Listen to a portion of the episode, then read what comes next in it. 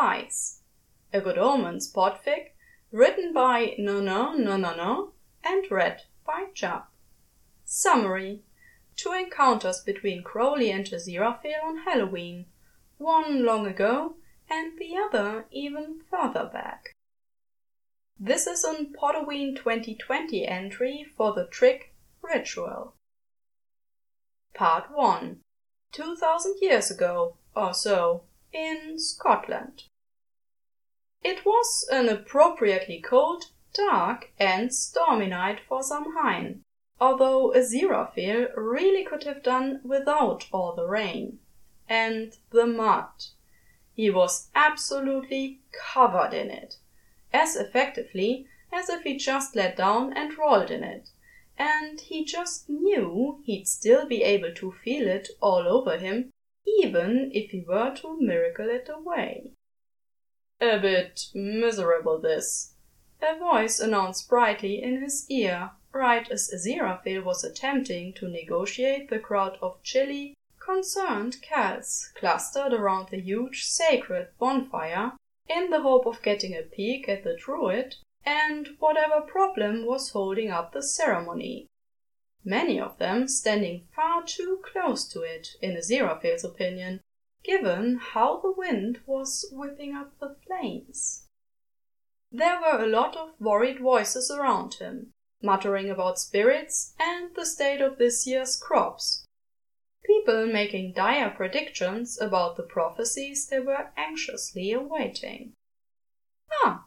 He stiffened under his mud soaked robes. I should have known it was you. It's always me. Crowley grinned crookedly at him when Aziraphale turned to give him a look. But for once the expression looked ill on his face. He was paler than ever, red hair plastered to his forehead. Just as splattered with mud as Aziraphale, the ratty old fur he had tossed over his head doing little to keep off the rain. With his yellow eyes bright despite this, he gave Aziraphale a quirk of an eyebrow. But, you know, tell me what exactly you're referring to this time. You're absolutely soaked, Aziraphale tutted instead. It wasn't as if he was concerned for the demon, or so he would claim to anyone above who might ask. Crawley just looked downright pitiful, that was all. Yes, well. Waving a hand, Crowley sought to shrug this off. The fact that he was shivering rather spoiled the effect. The animals this lot were expecting to sacrifice seemed to have escaped, stampeded across a surprisingly shallow river, and ran away. I might have slipped, or been knocked over by one of them, maybe. Just a coincidence I was there, of course. They escaped. Putting a hand on Crowley's elbow without quite thinking about it, Aziraphale steered him back a bit from the crowd. The people were getting increasingly antsy, despite the druid's voice ringing out in the effort to control the situation. Huddling a little into his cloak, Aziraphale peered at the demon. All of them? Oh, yes, all of them. Crowley wiped his nose on his sleeve, grinning faintly at the expression on Aziraphale's face. It's going to cause a right panic in a few minutes when they fail to catch any of them. A terrible omen, you see. Crops will fail, and all that, and all those ghosts will probably rampage everywhere. Oh, Crowley! Aziraphale had been contemplating the merits of arranging a similar accident himself earlier, if truth were told when he'd walked past the bleating animals in order to get to the bonfire. Don't. Crowley cut off any gratitude Aziraphale might have gone on to express. Chafing his hands, he then sniffed pathetically. Oh, come here, will you? Huffing, Aziraphale untucked an arm from the depths of his cloak, pulled his dry sleeve down over his hand, and used the fabric to mop the worst of the wet off Crowley's face. He might also have miracled the rain into falling elsewhere for a bit, given none of the humans were paying them any attention, now the crowd had figured out the reason for the delay. I'm sure all these good people will feel consoled when they realize how blessed they are that the sacred fire is still burning despite all this rain. What a lovely symbol of a winter that will come without undue hardship. As if on cue, the rain started plummeting down all the harder, human voices that had been raised in anger crying first in dismay, and then realization. The Druid was prompt to take advantage of the situation. A slippery bugger, that one, Crowley noted approvingly. Having held notably still while Aziraphale dried him off, he now batted a hand at the angel, as if in delayed reaction, or an unconscious attempt to save face. Reminds me of someone I know. Smiling as he slipped out of the cloak, Aziraphale threw it over the both of them, before Crowley could either complain or escape. It was far easier to miracle the underside of the fur so it remained warm and dry over their heads and let the rain fall as it wanted. Crowley still spluttered anyway at the ambush.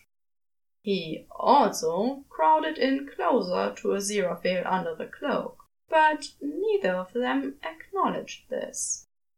Wouldn't it be useful if these things came already waterproofed? He mused a bit wistfully. Hmm, what's that? Aziraphale's attention had been snagged by the sense of relief and hope now spilling out from the crowd as they prepared to each take a branch of the sacred fire to relight their hearths and protect their homes from the coming winter. Thinking of the escaped livestock lost out there in the cold and the dark, he considered the fact that the animals might just find some sort of abandoned edifice to shelter in for the night. Nothing. Crowley brushed his hands over his clothes, the sodden material abruptly finding itself clean and dry. He was, evidently, feeling better. The awful pallor of his skin faded to something more natural, in so far as either of their appearances could be called that. That done, he leapt out from under Aziraphale's arm. You can bundle yourself up again now, Angel. That was a thank you, wasn't it? Knowing better than to point this out, Aziraphale just smiled at him. It seemed they weren't going to mess about fighting this year. Oddly pleased by this realization, he just nodded at the demon. I'll be seeing you? Aziraphale couldn't quite pinpoint when he'd come to ask such a question with something dreadfully like hope. Mm, maybe. Crowley was walking backwards, remaining looking at Aziraphale even as he began heading away. For some reason, the way he said it made it sound, at least to Aziraphale, very much like a yes. Part 2 In Early 20th Century America You are certain this trick or treating will lure people into sinning? Beelzebub looked doubtfully at the small pile of confectionery Crowley had brought down to hell as an example. After years of all sorts of destruction on October the 31st, it hadn't taken Crowley more than a nudge to tempt one newspaper into urging its frustrated readers to load guns with rock, salt, and birdshot, and get anyone mischief bent, arguing, when questioned by Hell, that the idea of humans peppering each other over a night of mayhem did far more for the cause than anyone actually being fatally shot. Aziraphale's horror when a prankster did end up dying as a result of a trick gone wrong in Arizona certainly hadn't influenced Crowley's decision to tempt people towards basically overindulging in candy instead. Of course. Hell had praised him for that one, unaware that the pedestrian had tumbled to the sidewalk and produced a revolver without any infernal prompting, just as they'd been delighted the same year by newspaper reports of a woman literally scared to death. Crowley had hidden his discomfort behind a cool smile and his sunglasses when recommended for a promotion for that, just as effortlessly as he concealed his distaste now, as Beelzebub's flies made the most of the treat. Oh, yes. He gestured expansively in response to their question, crafting a carefully artless smirk on his face. Just think of all the gorging, the greed, the jealousy when someone else gets something better, making all your own candy seem tasteless in comparison. Think of all the resentment. Your costume won't be as good as everyone else's. Your haul of chocolates is smaller. Your. Yes, yes. Beelzebub waved their hand. It all seems very petty. And we approve of that, don't we? Crowley agreed winsomely. Afterwards, back in the human world, he found Aziraphale trying to convince a small distressed mortal that it was okay. He didn't have to bob for apples at a community Halloween party. It was very sensible not to want to dunk one's face into water that could contain who knows how many people's saliva.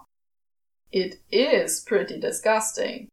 Crowley agreed brightly, with the tone of one who knows exactly how many germs a kid would pick up if they tried it.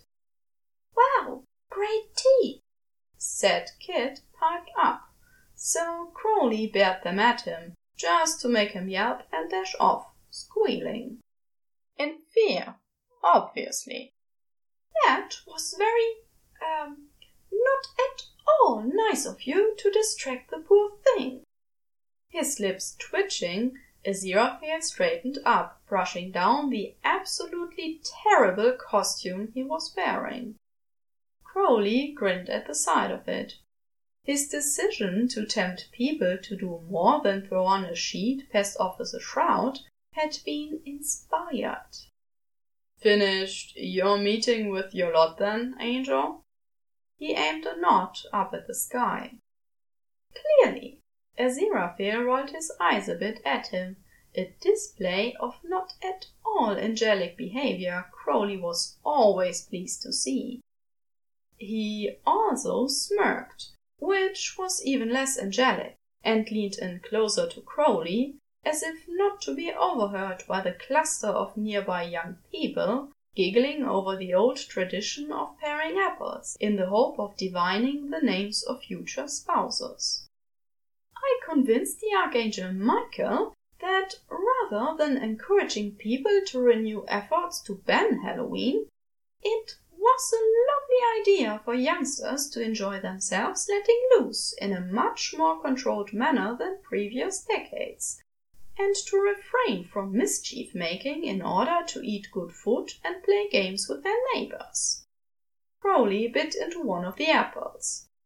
Kind of similar to what we've been doing in a way, don't you think? I've no idea what you're talking about. Aziraphale gave him an arched look. Although that bit of tempting went quite nicely, if I do say so myself. Ah, yes, Good to hear. Hell had wanted a local priest lured into giving up his profession. Having sampled the man's cooking, thanks to a certain angel snaffling Crowley a portion he somehow just so happened to be able to safely eat, Crowley was of the same opinion as the Aziraphale that the man would do much better as a chef. He elbowed Aziraphale. I nipped that bit of trouble making you wanted sorting out in the bud on the way back, by the way. All the do-gooders freshly blessed and full of praise and all that. Even picked up a souvenir. Hmm?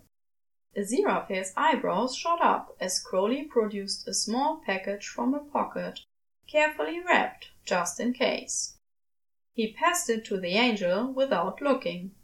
Here. But this is.